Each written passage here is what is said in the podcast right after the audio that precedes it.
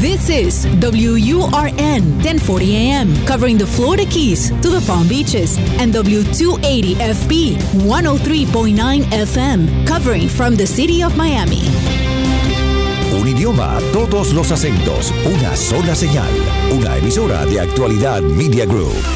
Te escucho con Julio Bebione. Cuéntanos qué te pasa.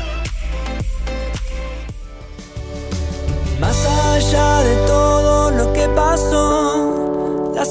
Hola a todos, bienvenidos a este nuevo encuentro de Te Escucho. Este es el episodio número 76. Y estamos como cada semana compartiendo los fines de semana en Actualidad Radio o sin tiempo y sin apuros a través del podcast en donde sea que ustedes elijan escucharlo. Recuerden que para dejarnos sus mensajes tenemos un WhatsApp para que dejen sus mensajes de voz que es el más 1-305-824-6968. El más 1-305-824-6968. Y que la intención, como cada semana, es dedicarnos este tiempo para escucharnos. Te escucho. Conéctate al WhatsApp y envíanos un mensaje. Tú nos cuentas y él oye atentamente. Te escucho con Julio Bebione. Hola Julio, soy Pato Comendat. Me encanta que tengas tu programa de radio. Siempre te sigo. Me, gustaría hacerte una pregunta. Eh, quiero hacer cosas, las empiezo con mucho entusiasmo y al rato es como que ya no me ataca el bajón. Eh, bueno, ¿cómo podría afrontar estos bajones? Eh, bueno, gracias. Nos vemos pronto, Julito. Te mando besos. Muchas gracias, Patricia. Eh, nos veremos pronto y siempre. Lo importante es que hoy estamos conectados a través de esta pregunta. Y en, realidad a través de esta eh, curiosidad del alma, ¿no? De poder entender un poco más allá de lo que nos pasa. Y esta pregunta nos pasa a todos. Y es, ¿por qué hay cosas que me cuestan tanto? Bueno, hay una respuesta muy lógica y a esto y es, lo que nos va a costar es lo que no hemos hecho antes. Eh, pero no nos quedamos en esa lógica porque esta es la lógica del mundo. Y lo que estamos buscando es una lógica que vaya un poquito más allá y que tenga que ver con nuestro espíritu, con ese mundo interno que nos muestra a veces verdades que el mundo físico no nos da con tanta claridad. Y siempre te diría esto de esta manera, cuando uno elige algo que no que no siente propio, le pesa.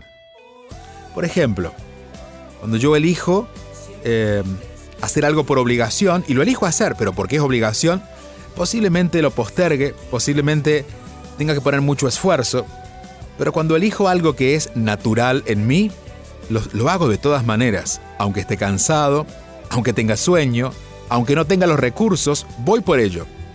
Cuando, por ejemplo, en, hace unos cuantos años, decidí escribir mi, mi primer libro, o quería compartir lo que tenía para decir a través de un libro, porque en realidad fue de esa manera, eh, hubiera tenido que empujar muchas cosas. Por ejemplo, el sentarme a escribir, que para mí y, mi, y mi ansiedad hubiera sido una contradicción. Y allí comenzaba toda la historia, porque había que buscar un editorial, porque había que interesar a la gente que... La, la realidad es que en realidad, como mi intención estaba tan clara de escribir ese libro, no tuve que hacer grandes esfuerzos. La vida me lo fue mostrando. ¿Qué estoy diciendo con esto? Que cuando estamos esforzándonos es porque es algo que no sentimos propio. Estamos haciendo algo que nos toca hacer, que no, no hemos sabido decir que no, por ejemplo, en el caso de que sea un compromiso, que estamos asumiendo por la edad que tenemos o por los roles que tenemos en la vida. Y a veces, por ejemplo, puede ser relacionado con la maternidad. Hay cosas que como mamás le encantarán hacer. Hay cosas como mamá que les pesa hacer. Y eso genera cierta culpa porque puede ser, por ejemplo, ¿cómo me va a costar eh, hacer esto por mis hijos? Y en realidad no es que no lo estén haciendo de buena gana. Lo que pasa es que quizás no era el momento de hacerlo, quizás no era lo que tenían realmente ganas de hacer y podrían haber explicado, mira, esto no es lo que quiero hacer en este momento, y a veces esa explicación hubiera sido más amorosa que el esfuerzo de poder hacerlo. Entonces, ser auténticos y honestos con nosotros mismos en saber definir qué es lo que sí tiene que ver con nosotros, qué es lo que no tiene que ver con nosotros y reconocerlo claramente para saber explicar o decir esto es lo que sí puedo hacer, esto es lo que no quiero hacer, esa claridad nos va aliviando. No siempre tendremos la posibilidad en este mundo de compromisos de decir que no a todo lo que sentimos no. Pero una vez que estamos claros, por ejemplo, si me cuesta mucho socializar, y este es mi caso en esta etapa de mi vida, me cuesta mucho socializar, porque lo paso muy bien conmigo y me gusta estar solo en casa. Pero a veces hay una reunión en la que tengo que ir. Tengo que ir, ¿qué significa? Bueno, fue un compromiso que asumí, sé que es el cumpleaños de un amigo y para ese amigo es importante que yo vaya, por lo tanto sería muy egoísta de mi parte quedarme en casa solo porque no quiero ir. Pero voy con entusiasmo, porque de entrada, es decir, de antes de ir, ya sé que eso no va a tener que ver conmigo. Por lo tanto, la exigencia a pasarlo bien es muy leve y digo, vamos, y generalmente lo paso mucho mejor. Pero si yo me obligo a ir a ese lugar, voy a estar poniendo excusas para ver si, cancelo la cita, voy a estar tratando de irme rápido de esa fiesta porque no tiene que ver conmigo, pero el saber comprometerse desde un lugar auténtico hace que la experiencia con eso que estamos viviendo sea también auténtica o más liviana.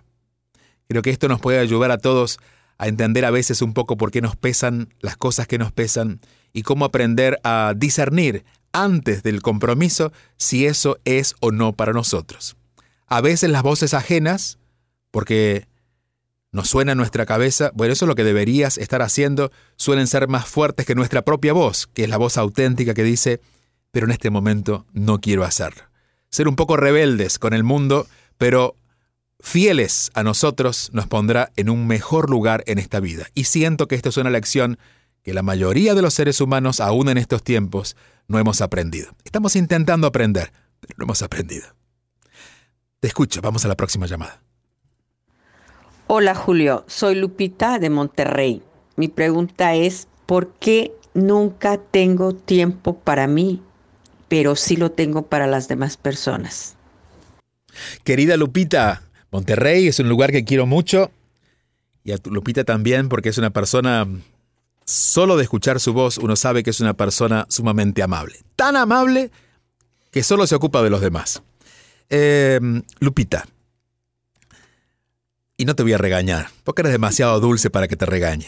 Pero sí puedo decirte que en realidad, eh, y lo voy a decir muy claramente, no quieres.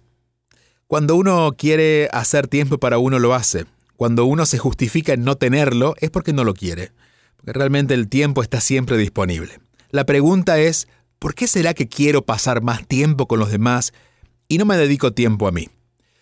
Las respuestas pueden ser varias. La primera es que recién estés descubriendo y puede ser que por tu generación, digo no sé la edad que tienes, pero no tienes 20 años, porque los de 20 años ya saben que quieren tiempo para ellos y lo van a defender, pero a veces cuando tenemos más de 40 años y estamos en el mundo bajo otras formas en las que hemos aprendido otras maneras de vivir la vida, sentir que hacemos tiempo para nosotros no se ve como un acto de amor o de reconocimiento o de valor propio, sino como un acto de egoísmo.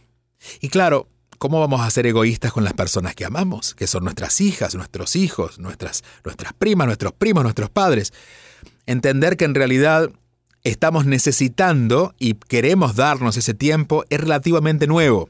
Entonces no permitirlo pasa muchas veces por eso, porque es algo nuevo que no hemos, no hemos reconocido como parte de este vivir.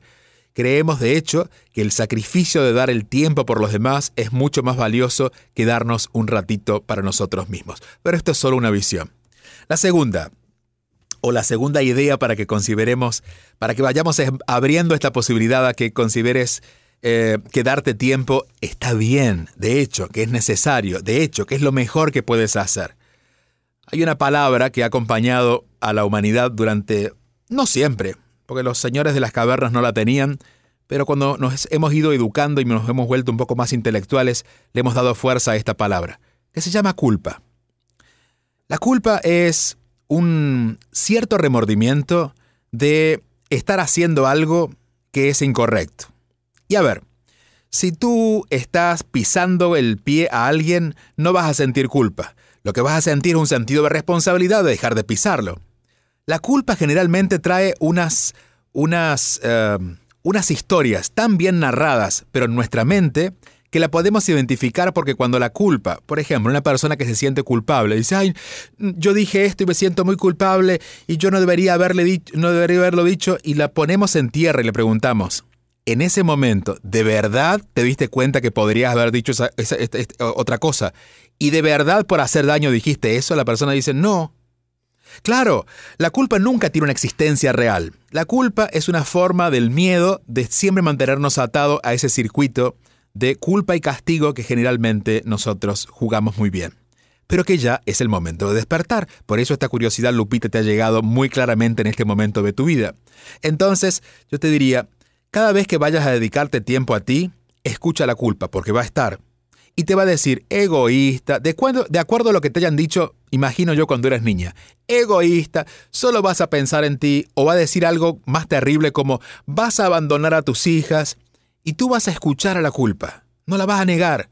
Vas a escuchar a la culpa como quien escucha a una amiga viejita que ya no, que está un poco perdida en su mente. Y le vas a decir gracias por decirme esto, pero lo voy a hacer de otra manera. Cuando te animes a hacer, a trascender la culpa y a hacer aquello que sientes por ti, que por ejemplo sería irte de viaje sola, dedicarte una tarde para ti y no atender el teléfono, cuando hagas esto, será tan, tan grande lo que vas a sentir que la culpa va a perder fuerzas. Lo que necesita es un par de buenas experiencias de contacto contigo para darte cuenta que eso que sientes es tan valioso que la culpa seguirá hablando, pero será una parte loca de ti que ya no tiene ninguna razón de existir. Esto nos pega a muchos, especialmente a aquellos que sentimos que la culpa todavía juega un rol en nuestra vida. Aquí estamos, escuchándonos. Y podemos escucharnos también en actualidadradio.com. Allí podrán escuchar todos los programas, todos están subidos en la sección de podcast o en Actualidad Media, en la aplicación que conseguirán en la tienda de aplicaciones en su teléfono. Sintonizas Te Escucho con Julio Bevione. En este caso nos vamos a, una, a un mensaje que llegó en forma de texto de Nancy. Nancy dice, me siento en cero, soy una mujer siempre trabajadora, emprendedora, con valores, siempre ayudé a mis padres, ya no están en este plano, pero me siento vacía, sola, como que mi vida no tiene sentido, no sé qué hacer. Nancy, no puedo asumir tu vida apenas en unas pocas palabras, pero puedo intuir que has sido una mujer buena que has dedicado tu vida a los demás. Em, de hecho, en esto de emprender, quizás el beneficio de tu emprendimiento, imagino que tiene que haber sido laboral, por ejemplo, si hubiera sido en un negocio, te has dedicado mucho a buscar el favor, en este caso, quizás de los empleados o de los beneficios de ese, de ese trabajo o de las ganancias de ese trabajo, ayudar a tu familia, pero cuando uno se siente vacío es porque uno ha estado ausente de sí mismo. Y no significa que no haya hecho cosas buenas. Vaya que si las has hecho. De hecho, tus padres deberían estar muy orgullosos de ti, porque han recibido mucho de ti. La única que se quedó aquí afuera de esos recursos fuiste tú. Lo diste todo, pero te quedaste sin nada. A eso se llama vacío. Hay una buena noticia, porque esa es una mala noticia, pero hay una buena noticia. La buena noticia es que ahora, con más conciencia, tienes el resto de tu vida para llenar ese vacío, ocupándote de ti. No significa que abandones a los demás. En este caso, fíjate que la mayor eh, atracción que tenías de ayuda tenía que ver con tus padres, que ya no están. Has cumplido. Ahora llega tu momento. Ahora llega el momento de preguntarte qué quiero hacer, no lo que debes hacer. ¿En qué quiero gastarme ese dinero que he ganado? No en qué quiero, en cómo puedo ayudar a los demás. Y no significa, insisto, que debas dejar de ayudar. Significa que de la lista de personas que vas a ayudar, vas a poner un orden, pero a ti, tu nombre va a estar en el primer lugar. Ese vacío que vas sintiendo se va a llenar con tu presencia. Y estoy seguro, muy seguro, que cuando estés llena de ti, vas a mirar hacia atrás y no vas a sentir que en ningún momento de tu vida, aun cuando haya sido equivocado o haya habido dolor, va a quedar sin ti. Es decir, que tu vida completa va a tener sentido aunque la empieces a vivir completamente a esta edad. Te mando un fuerte abrazo. Nosotros seguimos aquí escuchándonos y por eso abrimos el micrófono para la próxima persona. Te escucho. Escuchas y te conectas con Julio Bebione. Hola Julio, mi nombre es Elizabeth Castillo y te quería preguntar si te pesa el estar solo. Siempre te veo solo en tus fotos, en tus viajes y nada, quería saber eso. Yo particularmente siempre estoy sola y me encanta compartir mi soledad, pero me gustaría escuchar tu opinión. Gracias. Gracias Elizabeth. Bueno, veo que has asumido que estoy solo. Eh, quizás porque quizás en mis videos no aparecen otras personas o porque no sé, porque... Pero mm, en realidad no estoy solo. Eh, y el no estoy solo no significa que esté en una relación comprometida matrimonial como el mundo imagina que es estar acompañado. Porque hay muchas personas solas que incluso están muy bien acompañadas. Y a veces estamos solas aunque tengamos la piel de otra persona al lado nuestro en nuestra cama. La soledad no tiene que ver con la presencia de otras personas, sino con la sensación de no estar incluidos en ese ambiente donde estamos. Y aquí está mi respuesta. Me siento tan incluido, tan querido, tan aceptado, no importa dónde estoy, que la sensación de soledad sería un acto de injusticia mía con la vida de ponerle ese rótulo a un momento de mi vida, especialmente desde que soy más consciente de estar tan acompañado.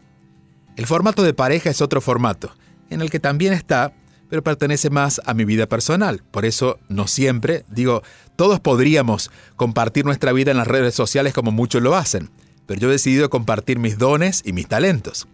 Lo que es íntimo y es privado queda para los aprendizajes privados, pero seguramente si ustedes escuchan con atención, todo lo que les comparto acerca de las relaciones es aprendido puertas adentro. Así que si quieren saber de mí, quizás no hacen falta fotografías, pero alcanza por lo menos que entiendan que cada cosa que les comparto ha tenido su aprendizaje en ese lugar donde lo aprendí, con otra persona en mi vida. Vamos a la próxima llamada y te agradezco mucho, Elizabeth, el cariño que le pusiste a esta pregunta. Nos em, conectamos con la próxima persona. Te escucho. Te escucho con Julio Bebione, solo aquí en Actualidad Radio. Hola Julio, mi nombre es Indira y quería que me orientaras acerca de cómo puedo mejorar mi relación con el dinero. Es decir, afortunadamente yo siempre tengo para, para los gastos básicos, pero en realidad no tengo ninguna capacidad de ahorro que, me podría servir para vivir un poco más, más holgada. Y, sé que esto es un tema de merecimiento, creo que tiene que ver con eso, creo que no, quizás no le doy la importancia que el dinero de verdad tiene en la vida de cada uno de nosotros, y, y sí la tiene, pero quisiera cambiar esa, esa actitud pues para mejorar mi, mi, mi visión de lo que significa el dinero y quizás ser más abundante. Querida Indira, gracias primero por eh, dejar este mensaje y por tu pregunta tan honesta. Porque este es un tema, el tema del dinero es un tema del que la mayoría le escapamos, tanto como le escapamos al dinero, porque el dinero siempre está sobre la mesa. Y la prueba muchas veces se ha hecho con que uno deja, por ejemplo, un billete, no sé, un billete gordo de 100 dólares en el piso y la gente pasa, lo mira, pero sigue, por miedo a tomarlo, como si algo malo estuviera relacionado con tomar el dinero. Y en realidad sacarlo del bolsillo de alguien sería terrible, pero levantarlo del piso sería un acto de merecimiento. Y es, mira lo que acabo de encontrarme. Bueno, eso te muestra un poco cómo estamos a veces de complicados los seres humanos con el dinero en sí. Pero no es con el dinero. Y hay un tema que tú eh, mencionas allí que tiene que ver no tanto con el merecimiento, que es una palabra un poco amplia, sino con la valoración. Y lo voy a poner en este orden. Todo lo externo el reconocimiento de lo interno hacia lo externo, lo externo significa el dinero, lo que podemos comprar, lo que podemos tener, donde podemos experimentar la vida a partir de lo material, es una eh, forma de evidenciar el compromiso que nosotros tenemos con nosotros mismos. Te lo voy a poner así. Si tú, por ejemplo, en este caso, eh, eres artista y tú tienes el compromiso de desarrollar tu arte, pero el compromiso puede, y esto solamente es un juicio porque no lo conozco, no he entrado dentro de ti para saberlo, pero tú sí convives contigo y puedes preguntarte. No solamente es hacer lo que, lo que, lo que has venido a hacer, lo cual ya es un acto de gran valor. Ya has pasado un filtro muy grande. Hay muchas personas que no confían en sus talentos y se dedican a hacer otras cosas, aún con sacrificio. Y por eso a veces no es que no tengan dinero, pero tener dinero significa mucho esfuerzo. En este caso tú ya has decidido seguir tu camino. Eres artista y trabajas de artista. El valor que nosotros le damos a lo que hacemos y no significa bueno o malo, porque ese es un valor del mundo. El valor es el reconocer, digamos, en tener la mejor opinión posible que nosotros tengamos. Eh, y te voy a dar mi ejemplo, eh, o cómo lo he aprendido. A veces, cuando alguien me dice, Julio, pero eh, tal persona X es una competencia tuya porque hace lo que tú haces y, habla de lo que tú hablas, y digo, bueno, sí puede ser, pero nadie lo hace mejor que yo. Y claro, quienes me conocen de cerca se ríen, y en broma, en forma humorística dicen, te salió tu argentino interior. Pero en realidad lo que estoy diciendo es una gran verdad que nos animamos, que no nos animamos casi nunca a asumir. Nadie puede hacer de mí mejor que yo. Nadie puede venir a ofrecer lo que yo tengo que ofrecer mejor que yo. No porque yo sea mejor que otros, sino porque si hubiera alguien que puede competirme y puede ser mejor que yo, entonces yo no sería yo. Y estaría en este mundo casi como de, de, casualidad, hubiera llegado porque, bueno, por un error del universo. El reconocimiento de que nadie puede hacer lo que nosotros hacemos. Y nadie puede hacerlo mejor que nosotros. Lo que hacemos es lo que te va a llevar a un acto de valoración extrema. Claro, en esto hay una purificación necesaria. Porque nos sentimos egoístas, porque nos sentimos prepotentes, porque sentimos que amarnos a nosotros y valorarnos a nosotros es demasiado. Aquí tiene que ver mucho más la cultura o lo, o lo externo o, o lo que hemos aprendido que nuestro verdadero valor real, porque en el fondo nos sentimos muy valiosos. Lo que pasa es que tememos asumirlo. Y por ejemplo, y puedes considerar este, esta experiencia, cuando alguien te elogia, ¿cómo te sientes? Si alguien te dice, qué buen trabajo has hecho, ¿realmente puedes estar de acuerdo? ¿O tratas de defenderte? Y dices, bueno, sí, hicimos lo que pudimos. En esas conversaciones es donde se pone en evidencia nuestro verdadero valor. Hasta hace unos cuantos años, cuando alguien me decía, Julio, gracias por lo que has hecho por mí, o, y de hecho yo no había hecho gran cosa porque yo no podía hacer mucho por la persona, pero sí había hecho un puente muy claro para que esa persona comprendiera algo que quizás antes en su vida no había comprendido. Yo decía, no, esto es, esto es porque tú me quieres mucho. Bueno, hoy puedo sentarme en un lugar donde cuando alguien me agradece, yo le digo, gracias a ti por reconocerlo. Porque realmente lo he hecho de la mejor manera posible y tú has reconocido que esa manera es la manera que era la más eh, óptima para ti. El reconocimiento de aquello que somos y el reconocimiento de aquello que hacemos en función de eso que somos es donde estamos parados en nuestro verdadero valor. Entiendo que esto tiene un poco de filosofía. Por eso lo mejor es ver qué conversamos, cómo reaccionamos ante el elogio, cuánto de sentido de competencia tenemos.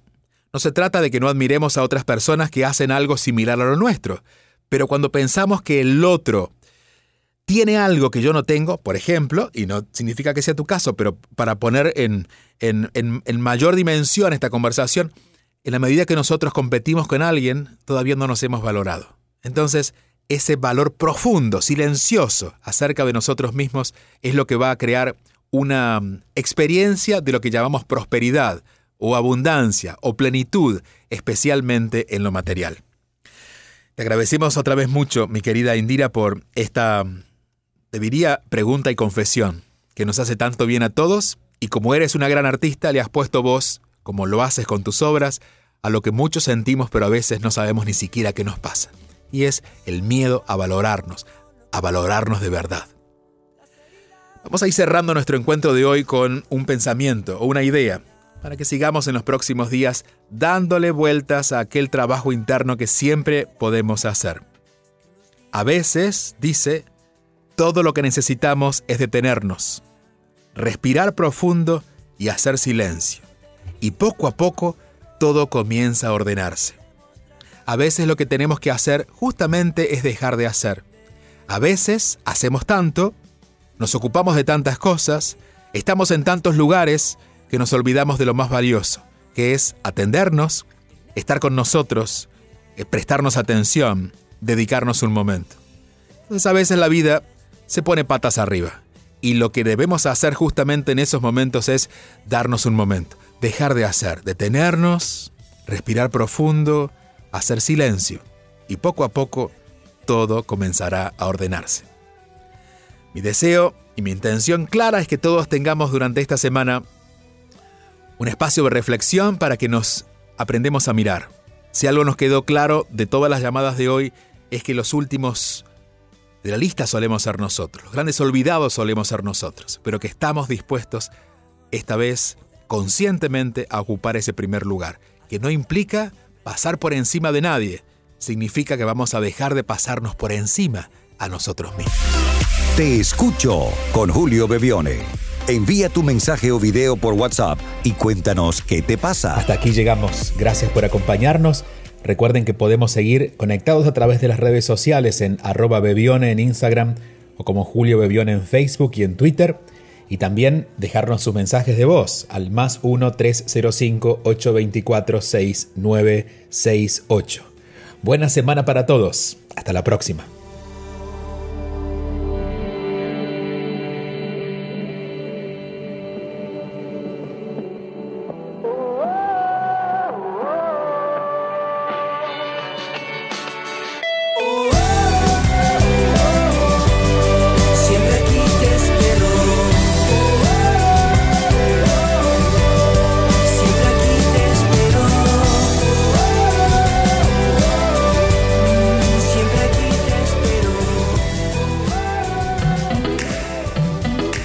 Y te conectas con Julio Bebione.